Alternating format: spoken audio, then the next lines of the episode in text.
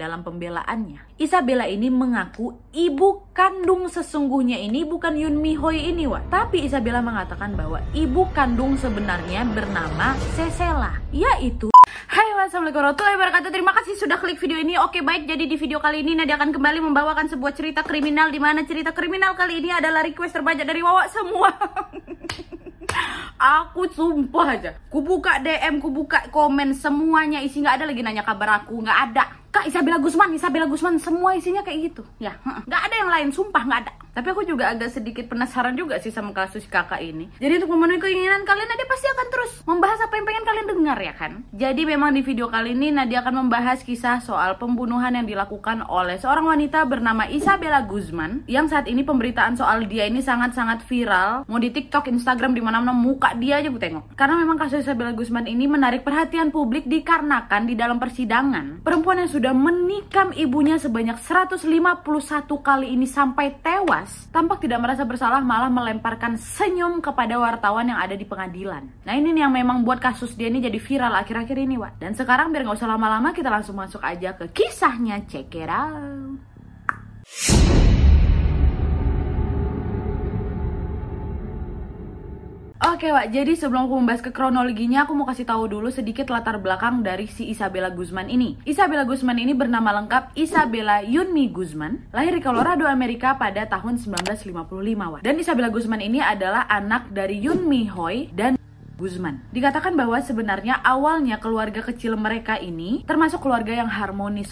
Dan pada masa kecil sampai remaja pun Isabella Guzman ini dikenal merupakan seorang perempuan yang periang, ramah, baik, pintar, dan tidak pernah memiliki masalah dengan siapa pun. Tapi sayangnya, Wak, keharmonisan dari keluarga Guzman ini tidak bertahan lama karena hubungan kedua orang tuanya ini memburuk, sering terjadi selisih paham, sering cekcok, dan akhirnya mereka ini memutuskan untuk bercerai. Dan setelah perceraian itu, hak asuh anak berada di tangan ibunya Isabella yaitu Yun Mi Hoi. Tinggallah terpisah nih bapaknya sendiri, Isabella sama mamanya Yun Mi Hoi. Terus nggak lama setelah berceramai itu, eh berceramai bercerai itu, ibunya si Yun Mi Hoi ini berkenalan dengan seorang laki-laki bernama Rian Hoi. Hubungan mereka makin dekat makin dekat, akhirnya mereka memutuskan untuk menikah nih. Dan sebenarnya pernikahan mereka ini berlangsung tidak lama setelah si Yun Mi Hoi ini bercerai dengan laki-laki pertamanya, dengan suami pertamanya atau bapak kandungnya si Isabella, Wak. Nah, di sinilah timbul isu sepertinya Yun Mi Hoi ini sudah lama menjalin hubungan dengan Rian Hoiwa ketika Yoon Min Ho ini masih menjadi istrinya bapak si Isabella. Dah lah kan nikah lah nih mereka. Dan setelah mama yang menikah sama laki-laki baru inilah wa Isabella ini mulai membenci ibunya. Karena pada saat itu si Isabella ini berpikiran bahwa ibunya ini terlalu egois, tidak memikirkan perasaan dirinya pada saat itu. Karena pada saat itu Isabella ini beranggapan bahwa tidak ada satu orang pun yang pantas menjadi pengganti ayah kandungnya gitu wah. Dah lah kan dari situ mulai slack nih. Sering berantem, sering adu mulut, sering cekcokan di rumah. Isabella yang awalnya berkepribadian ramah, suka nurut sama mamanya, suka mendengarkan kata-kata mamanya, jadi memberontak. Dan menurut bapak tirinya si Rian Hoi, sebelum Rian Hoi ini menikahi mamanya, ya masih pacaran kayak gitulah. Isabella ini masih sopan sama dia, Wak. Masih sopan juga sama mamanya. Isabella pun ke Rian ini baik, sopan, periang juga. Tapi sifatnya langsung berubah drastis ketika bapak tirinya Rian Hoi ini memutuskan untuk tinggal di rumah mereka, di rumahnya Isabella dan mamanya ini setelah mereka menikah, Wak. Ya namanya juga udah suami istri tinggal satu rumah lah, Bel. Nah dari situ tuh Isabella udah mulai ngebrontak nih, Wak. Nah akibatnya setelah kejadian itu si Isabella ini berubah menjadi anak yang kurang ajar, suka ngelawan mamanya, gak patuh sama mamanya, apalagi sama si Rian Hoi. Mereka sering terlibat argumen kecil yang berujung pertengkaran hebat dengan menggunakan kata-kata kasar dan juga kekerasan. Jadi memang si Isabella itu udah gak cuma verbal aja, Wak. Kadang mamanya dipukulnya. Bapak tirinya Rian Hoi mengaku kadang tuh cuma masalah sepele aja. Isabella ini bisa ngamuk sejadi-jadinya gitu loh, Wak. Bahkan pernah si Rian Hoi ini menyaksikan Isabella menendang mamanya ini. Tapi Wak meskipun begitu, ibunya Yun Mi Hoi tetap mempertahankan hak asuhnya dan tetap merawat Isabella dengan sangat baik, Wak. Namanya mama lah pula ya kan. Dan walaupun memang udah nggak kekontrol kayak gitu, suka kurang ajar sama mamanya, suka ngelawan mamanya, mamanya nggak ngusir Isabella, Wak. Nggak nyuruh Isabella ini tinggal sama bapak kandungnya. Tapi mama ini tetap merawat Isabella dan tetap membiarkan Isabella diasuhnya dan tetap tinggal bersama dia dan Rian Hoi.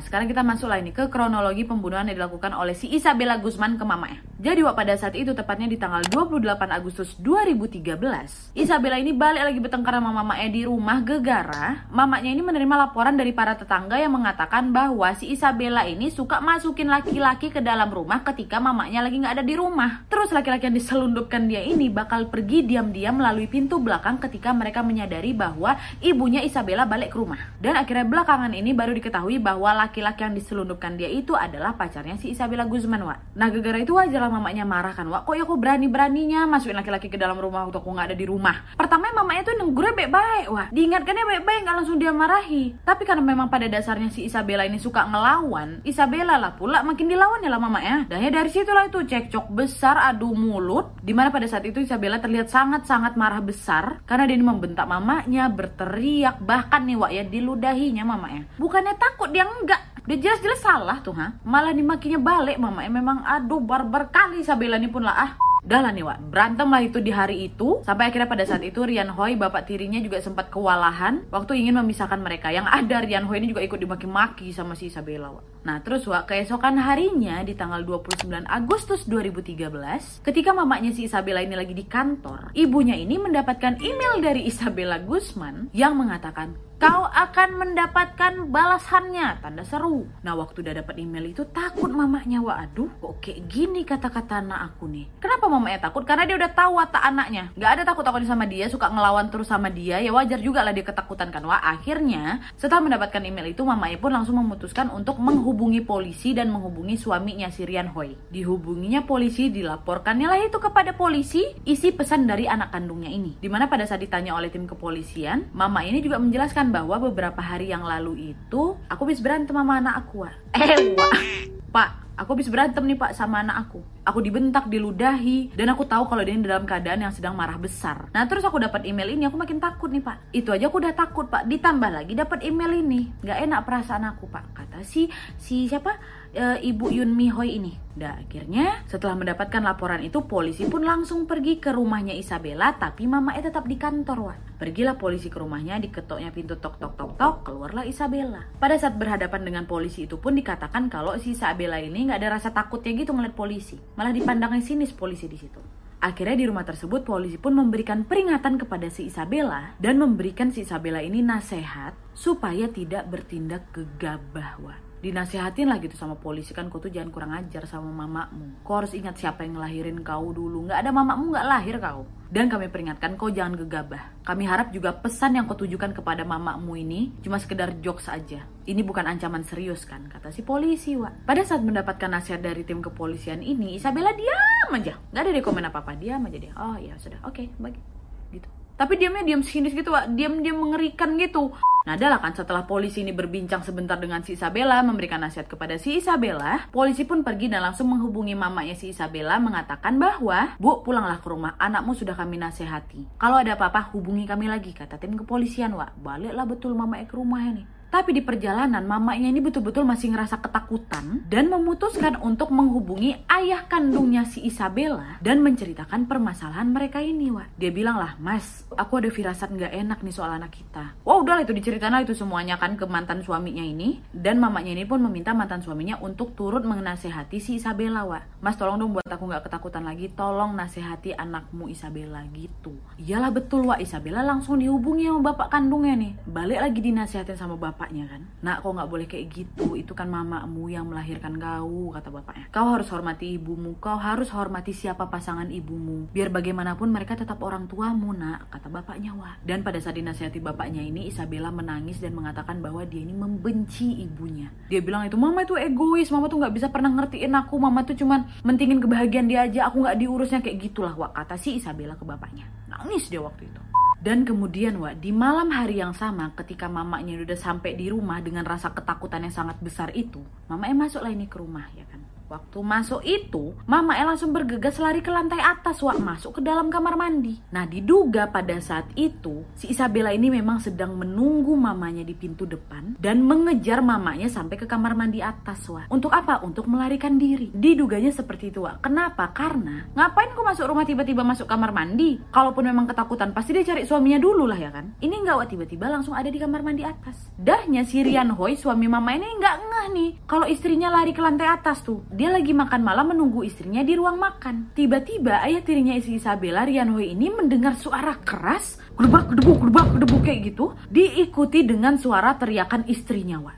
Lah bapak tirinya kan langsung bergegas naik ke lantai atas. Dia cari sumber suara, dia tahulah kalau itu berasal dari kamar mandi lantai atas. Dahnya waktu dia nyampe ke lantai atas, pintu kamar mandi yang ketutup, Wak. Ruangan lainnya pintu kebuka. Di situlah dia baru tahu, oh jangan-jangan ada di sini nih istri aku. Dah lah kan waktu mau dibuka atau kunci. Dibuka, dibuka, digedor-gedor, dibuka gitu dia masih dengar suara teriakan istrinya nih, Wak. Dan makin panik lagi nih ya si Rian Hoi ketika melihat ada darah yang keluar dari bawah pintu kamar mandi itu, Wak.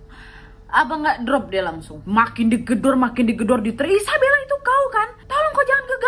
buka-buka pintu. Kata dia gitu. Didobrak nggak bisa, Wak. Terus nih ya, Rian Hoi makin panik ketika dia tidak lagi mendengar suara istrinya yang ada nggak lama kemudian. Pintu yang sedang berusaha dia buka itu dibuka oleh si Isabella. Dan si Isabella ini langsung keluar dari kamar mandi itu dengan membawa pisau yang berlumuran darah dan berjalan keluar dengan tatapan yang kosong. Wak. Bisa nggak kalian bayangin?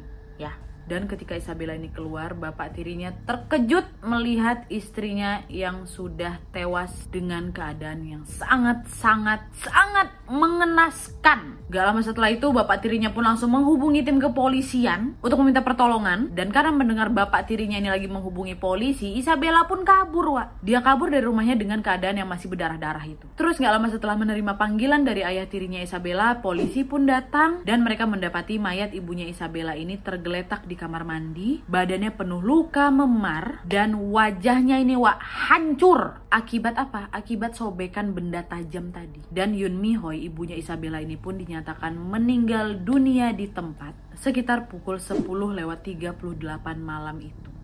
Nah waktu polisi nyampe Isabella kan udah kabur tuh. Dan ternyata si Isabella ini berhasil kabur ke sebuah minimarket dekat rumahnya Di mana pada saat berada di sana dia ini berusaha membersihkan bekas darah yang menempel di tubuhnya Dan mulai mengarang cerita Di mana dia mengatakan bahwa dia ini baru aja diperkosa Dan meminta pertolongan kepada petugas minimarket tersebut. Karena memang Isabella ini cantik wah Petugas minimarket pada saat itu percaya-percaya sama dia nih Dibantunya lah Isabella itu wah Apa yang Isabella butuhkan dikasihnya kayak handuk, tisu air dikasih lah itu kepada si Isabella ya kan. Pada saat itu juga Isabella ini sempat meminta izin kepada petugas minimarket untuk bisa mencuci rambutnya sebentar di wastafel dan juga mengganti pakaiannya Wak. Dan pada saat itu si Isabella ini juga meminta petugas minimarket untuk tidak melaporkan dirinya kepada tim kepolisian Wak. Harusnya curiga lah ya kan, kau baru diperkosa kok nggak mau dipanggil polisi. Tapi mungkin karena memang terhipnotis dengan tampilan dengan wajahnya si Isabella, heeh aja petugas minimarket itu nggak dilaporkan ini ke polisi. Pergi wak lagi nih si Isabella ya kan. Beruntungnya nggak lama setelah itu, pihak kepolisian berhasil menemukan Isabella setelah sempat buron selama 16 jam di sebuah garasi di rumah orang wak. Dalah nih, ketangkap lah nih si Isabella ya kan.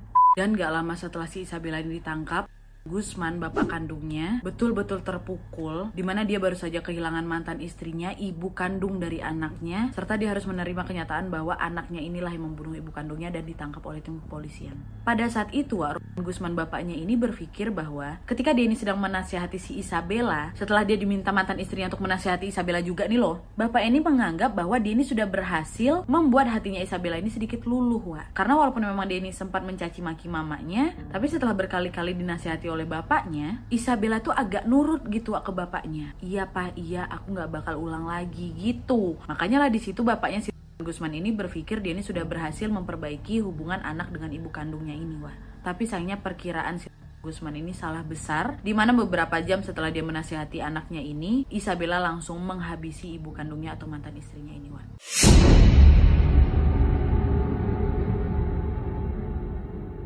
Dan gak usah nunggu lama-lama, tepatnya di hari Jumat tanggal 30 Agustus 2013, Hakim memutuskan untuk langsung mengadili Isabella Guzman atas tuduhan telah membunuh Yun Mi Hoi, ibu kandungnya sendiri. Nah inilah part yang bikin viral ini Wak. Di pengadilan, Isabella ini masuk ke dalam ruang sidang, tampak tidak merasa bersalah sama sekali. Yang ada dia ini malah melemparkan senyum ke beberapa wartawan yang sedang merekam persidangan Wak. Ini nih cuplikannya.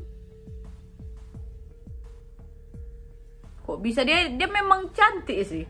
Cantik kali kalau gue bilang pun. Tapi sweet but psycho. Ini dia ini. Hati-hati kalian jangan gampang percaya sama yang cantik-cantik wak. Kenapa aku nunjuk cantiknya ke aku ya? Ya amin. Dia cantik ya Allah. Kata Dedi. Ya udah lanjut Dan ketika persidangan dimulai, polisi pun menyerahkan bukti pembunuhan seperti ditemukannya tongkat baseball yang berada di sebelah jasadnya ibu si Isabella yang digunakan Isabella untuk memukul ibunya ini serta pisau. Laporan identifikasi mayat juga menunjukkan bahwa mayat ibu kandungnya Isabella ini menerima tikaman tusukan benda tajam sebanyak 151 kali pada bagian muka dan leher. Aku nggak ngebayang lah. Taruhlah ya muka sama leher ini berapa sih paling ya satu jengkal setengah lah. Itu 151 kali ditusuk-tusuk. Bentuknya kayak apa itu? Ya Allah. Terus di persidangan pasti ditanyakan sama hakim, apa motif kau membunuh mama kandungmu sendiri ini? Apa alasannya? Dan ya Wak ya, dalam pembelaannya, Isabella ini mengaku ibu kandung sesungguhnya ini bukan Yun Mi Hoi ini Wak. Tapi Isabella mengatakan bahwa ibu kandung sebenarnya bernama Cecela, yaitu sosok wanita dan suara yang selalu menemaninya dari dia kecil sampai dia besar kayak gini. Dan suara itu juga yang sering dia dengar di dalam kepalanya. Terus nih katanya suatu hari suara-suara dari Cecela ini memerintahkan Isabella untuk membunuh Yun Mi Hoi. Supaya apa? Supaya Isabella ini bisa menyelamatkan dunia kata dia. Nah itu katanya makanya Pak Hakim saya ikutilah suara tersebut dan menjalankan aksi keji itu. Gitu katanya. Kan halu dia ini. Nah, akhirnya memang betul, Wak. Dokter pun akhirnya ditunjuk untuk memeriksa kejiwaannya si Isabella. Dan mereka mengatakan bahwa si Isabella ini mengalami gangguan mental skizofrenia. Di mana si Isabella ini tidak dapat membedakan antara halusinasi dengan kehidupan nyata. Dan akhirnya, Wak, karena penjelasan dari dokter kejiwaan itu, Isabella Yunmi Guzman dinyatakan tidak bersalah karena dia ini menderita penyakit mental dan tidak bisa dihukum. Melainkan dia ini dikirim ke rumah sakit jiwa di Colorado untuk menjalankan pengobatan jiwanya nggak dihukum dia nggak. Masuk rumah sakit jiwa. Dan setelah masuk ke dalam rumah sakit jiwa tersebut berdasarkan kesaksian para dokter yang merawat Isabella Isabella diketahui sering melihat langit-langit kamarnya dengan tatapan kosong kemudian sering ngomong sendiri dan ketawa-ketawa sendiri wah dan di bulan Juni tahun 2014 Isabella dipindahkan ke Institut Kesehatan Mental di Pueblo Nah kalau sekarang nih Wak ya tidak diketahui pasti di mana si Isabella ini berada. Sebagian orang berpendapat bahwa si Isabella ini masih ada di rumah sakit jiwa karena memang penyembuhan penyakit jiwanya ini dikatakan membutuhkan waktu yang sangat lama Wak. Dan setelah aku cari-cari juga di internet di mana si Isabella Guzman ini juga nggak ditemukan. Mungkin kalau misalnya kalian tahu informasi tambahan di mana keberadaan Isabella Guzman sekarang bisa komen di bawah ya.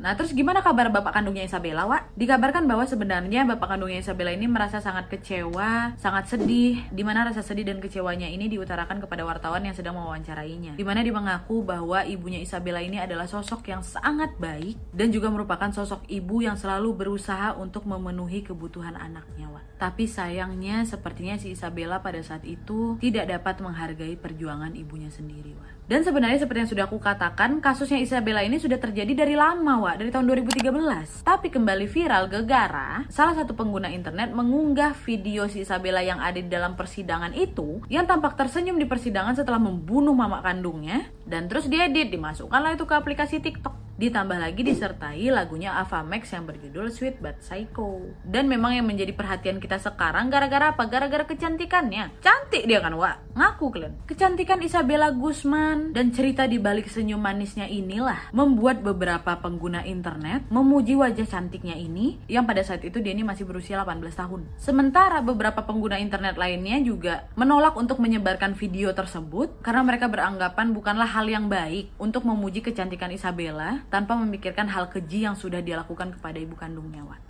Nah ngomong-ngomong soal psycho, pasti kalian juga menganggap bahwa si Isabella Guzman ini betul-betul psikopat ya kan? Nggak usah nengok dari kronologinya lah, Wak. Sikap dia yang ditunjukkan di video itu pun udah langsung bisa menyimpulkan bahwa, weh, kau psikopat ya kan? Karena memang Wak, kalau misalnya kita lihat sedikit dari ceritanya si Isabella ini, memang Isabella ini sudah memiliki bibit psikopat. Di mana orang yang psikopat ini tidak pernah memiliki rasa bersalah sama sekali. Diperlihatkan pada saat dia menendang mamanya, dia meludah mamanya, nggak ada, dia nggak ada minta maaf sama mamanya. Mama loh itu, Wak. Ibu Sama juga halnya kalau misalnya dia menipu, dia berbohong, atau bahkan sudah membunuh pun dia bakal enjoy aja. Pelong aja gitu. Kalian ingat kan betapa tenangnya dia buka pintu itu, jalan selambe aja, jalan biasa aja gitu keluar dari kamar mandi setelah membunuh mamanya. Tapi biar kalian tahu nggak gampang juga wak mendeteksi orang psikopat. Karena nih menurut pendapat dosen psikologis klinis, secara intelektual orang psikopat ini adalah orang yang pintar, charming, dan orang lain tidak akan menyadari bahwa dia ini psikopat. Gak usah kasus Isabella aja, aku juga yakin kalian pasti pernah mendengar beberapa kasus-kasus pembunuhan di mana pada saat saksi-saksi ditanyakan pendapatnya soal kepribadian orang itu, ada juga kan yang nggak nyangka dia bisa melakukan hal keji seperti itu. Karena memang itu pada umumnya si psikopat ini punya skill, kemampuan cara dia bergaul misalnya. Kelihatannya anteng-anteng aja padahal dia psikopat.